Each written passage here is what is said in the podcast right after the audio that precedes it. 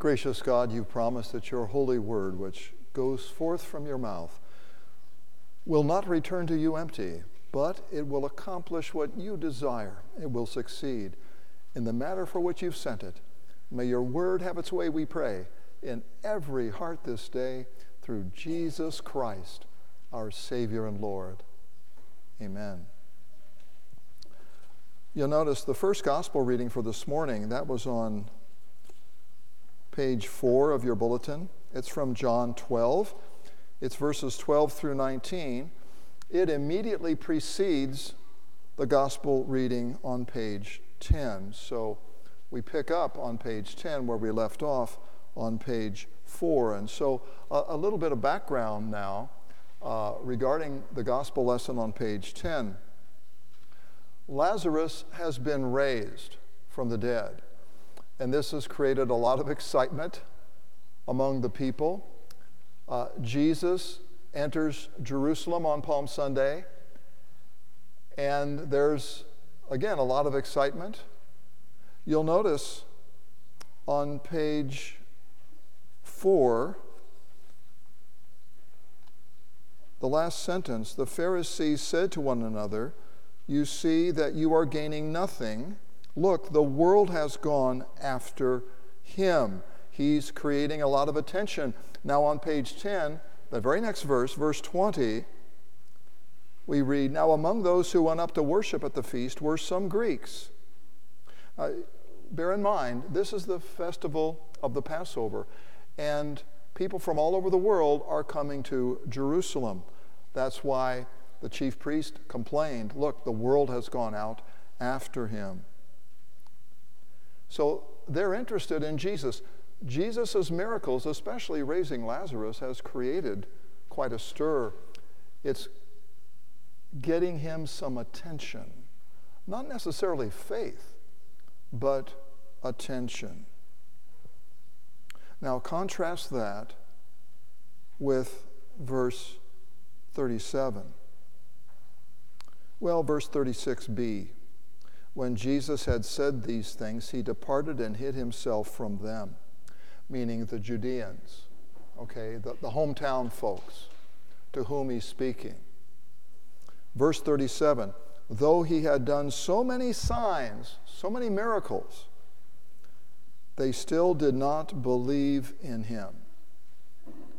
So, people from around the world are showing some interest, but his own people are not. By and large, they're not. And, and this reflects what John himself had written in chapter 1 of his gospel. He came to his own, but his own did not receive him. And so, in the gospel lesson for today on page 10, John the Apostle is dealing with this question why so few? Why do so few of God's people believe in Jesus? John's doing the math. And even though there are some who do believe, there are many more who don't. So, why is that? What's going on? Roman numeral 1 on page 11 the failure of the signs. Now, signs are not just miracles. You know, Moses did miracles. Okay? And, and the purpose of a miracle is to authenticate the message. Right? So God sends Moses to Pharaoh, and Moses is able to perform some pretty supernatural wonders. And it is to lend credence or believability to the message that Moses is to proclaim. So that Pharaoh and especially Israel would know this man was sent by God. That's the purpose of a miracle. Now, a sign is a miracle, but it's also much more. A sign points to something else. It points to something else. Letter A signs in John's gospel reveal Jesus' oneness with the Father. His oneness with the Father, that's key. Remember, Jesus said, If you've seen me, you've seen the Father. Jesus said, to believe in me is to believe in the one who sent me, that is, the Father. Jesus said, The works I do are not my own, they are the works of the Father. And the words I speak are not my own, they are the words of the Father. So, there, uh, John's point is this there's no daylight whatsoever between Jesus and the Father. To see one is to see the other. To have one is to have both. That is faith in Jesus. To believe in his oneness with the Father. And so, this is what it means to believe in Jesus. John 1 1. In the beginning was the Word, the Word was with God, and the Word was God Himself. He's one with the Father. Now, A1. Some believe but remain silent. You may remember Nicodemus. In John 3, he came by night to speak with Jesus so he would not be noticed. And he said, We know you're sent by God. Nobody can do the signs you do except God were with him. So he knew, beyond any doubt, Jesus had been sent by God. Now that's not that's still not faith. That's why Jesus said, You must be born again in response. He still doesn't see the oneness with the Father. Joseph of Arimathea was the same way. We read in John 19. Now, he um, claimed the body of Jesus and gave uh, the Lord a proper burial, but he was a secret disciple for fear of the Jews, we read. I remember Reverend Chad Foster. Uh, he's no longer at St. Peter's, unfortunately but he was, uh, is an Orthodox Jewish rabbi in addition to being an LCMS minister. And he said in a, uh, in a circuit meeting once, I don't remember the exact percentage. It was not a majority of Orthodox rabbis, certainly, but it was a large minority, either a, a, a quarter or a third, he said, of Orthodox Jewish rabbis believe in Jesus. But they will not state that publicly because of the repercussions. And, and I remember hearing that, and, and I thought to myself, yeah, but Jesus said, if you do not confess me before men, neither will I confess you before my Father in heaven, you know. And so that's not where you want to be. I mean, I, we're thankful they have faith, and, and, and I'm not, I really don't want to stand in judgment of any of them. I'm, if they have some faith in Jesus, that's better than no faith at all. But John the Apostle is pretty hard on them. If you take a look on verse 42, at the bottom of the page, bottom of page 10, nevertheless, many even of the authorities believed in him, but for fear of the Pharisees, they did not confess it, so that they would not be put out of the synagogue. You see, they had their own cancel culture back then as well. And a cancel culture is public shaming, public rejection of someone because you don't line up with the orthodox view of how things ought to be. We're very much aware of cancel culture. We don't want to be canceled. And yet, what is the message that we're called to proclaim? It is the love of God for all people in Christ. That's a wonderful message. Why would we want to hide that? Why would anyone object to that? But some do. If you have to be rejected for anything, what better reason to be rejected by others but for the sake of proclaiming the love of God for all humanity in the person of Jesus Christ? And notice verse 43. And this is where John really sharpens the knife and sticks it in. For they love the glory that comes from man more than the glory that comes from God. Now, that's our problem too, is it not? I mean, do we ever outgrow peer pressure? our, our peers just grow up like we do, you know. We still fear their condemnation. Peter fell prey to peer pressure, right? we do as well. Now, thank God for those times when our faith shines forth and we speak up for Christ as we should. Thank God for those times. But too often we do not do that. Too often we don't. Too often we, we silence ourselves rather than bear witness to Jesus. And my friends, that's why salvation has got to be by grace. It must be by grace if we're going to be saved at all. Because if, it, if our salvation depended on, even in the least, on our faithfulness, we'd flunk the test. But God is faithful. God is forgiving. And, and that's really ultimately the point of the gospel reading for today. And by the way, when it comes to bearing witness for Jesus, the most important hearers, the most important receivers of our witness are our children, or our spouse, our parents, those closest to us. We fear their rejection most of all. And, and yet, every, every child needs a mother or father who loves Jesus more than the child. Every spouse, every husband or wife needs a spouse who loves Jesus more than the spouse. Every, every parent needs a child who loves Jesus more than the parent. Jesus said, Whoever loves son or daughter more than me is not worthy of me. Whoever loves father or mother more than me is not worthy of me. The, the best way to love those closest to us is to remind them and ourselves that Christ comes first.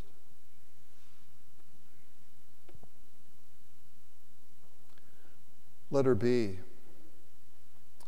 Prior to Jesus' death, that is, during his ministry of signs, that's John 1 through 12 is all about the signs of Jesus, the miracles of Jesus, who, which point to his oneness with the Father. But prior to his death, during that ministry of signs, unbelief prevailed. Israel resists Jesus. Israel rejects Jesus, as, by the way, they did the prophets before him. And point number one God responds to unbelief with more unbelief. He responds with more unbelief. And this is a judicial blinding and hardening that happens. as Nicodemus said in John 3, he said, Teacher, we know that you are a teacher come from God, for nobody could do these things except God were with him. They know this. The evidence is staring them in the face, and yet they say no.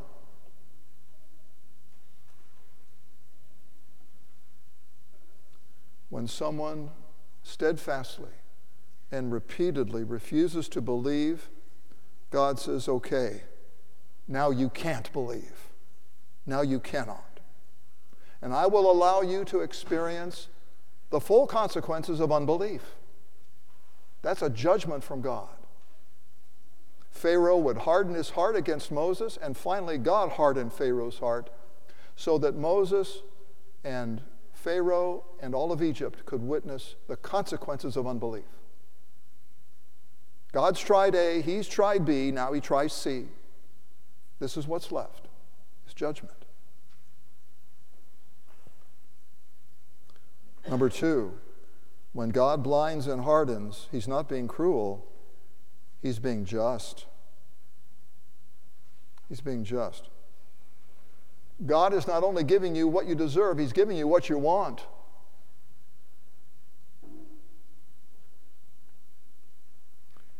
His hardening is never an end in itself. God does not harden people in order to leave them there. He hardens them only to heal them. And I love these quotes from St. Augustine. Lowercase a, when God gives us grace to believe, he acts mercifully. When he withholds grace to harden us, he acts righteously. And God thus blinds and hardens simply by letting us alone and withdrawing his aid. Yeah. And this is why we read in verse 36 that Jesus hides himself he hides himself.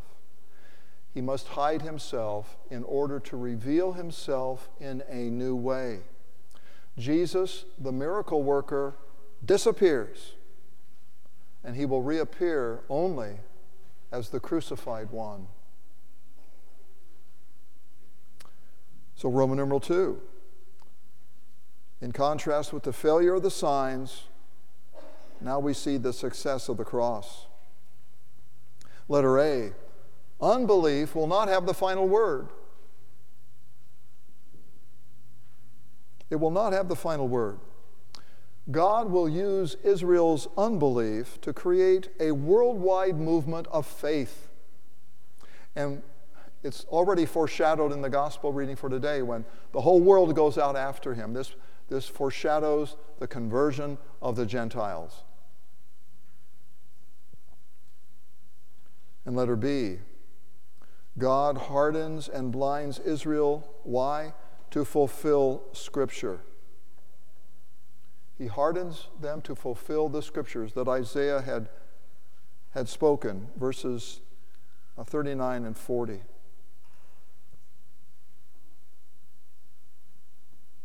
And this is God's way of creating faith. Faith rests upon the fulfillment of Scripture.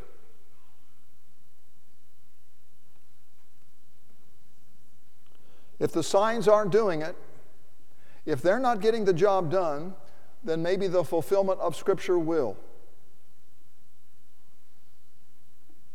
Sometimes only the hell of hardening can lead to the heaven of healing. Point number one, quoting our Lord from verse 32 And I, when I'm lifted up from the earth, will draw all people to myself.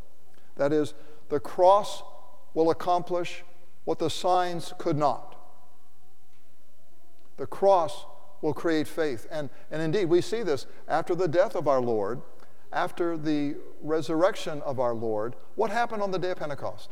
Peter is preaching to a multitude of people in Jerusalem, and 3,000 believe and are baptized in a single day. That's quite a change. Jesus could attract crowds when he performed miracles, but he knew the crowds. He knew what was in man. He would not entrust himself to that. But this is different now on the day of Pentecost. Now we have the response of faith. Number two, the cross reveals Christ's ultimate oneness with the Father. If the signs, if the miracles testify to his oneness with the Father, he's doing things only God can do, right? Then the cross does so even more. What does he pray in the garden? Not my will, but thine be done. That's the ultimate oneness with the Father. This is the Father's will, the cross. And Jesus is at one with the Father, even in that. Even in that. Letter C. Had Israel accepted the gospel, it's hard to see how it would have gone out to all nations. But when Israel rejected it, the scripture was fulfilled and it became the gospel became a worldwide religion a worldwide religion israel's rejection of the messiah was not a good thing but God knows how to make a bad thing good. He knows how to bring good out of what's not good. And He does this all the time.